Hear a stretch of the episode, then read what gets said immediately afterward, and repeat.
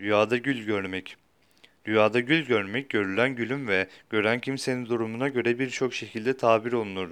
Rüyasında gül topladığını görmek, ferah ve sevinç ile tabir olunur.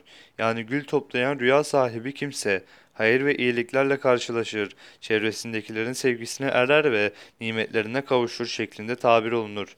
Rüyası Rüyasında bir gül koparıp aldığını gören kimse dilek ve muradına kavuşur ve bekar ise evlenir şeklinde yorumlanır. Ağaçta gül görmek evlada işaret, koparılmış gül görmek ise kedere düşüleceğini işarettir. Rüyada gül görmek bazen iyi bir isimle anılmayı işarettir. Rüyada gül goncası kopardığını görmek, çocuk düşürmekle tabir olunur.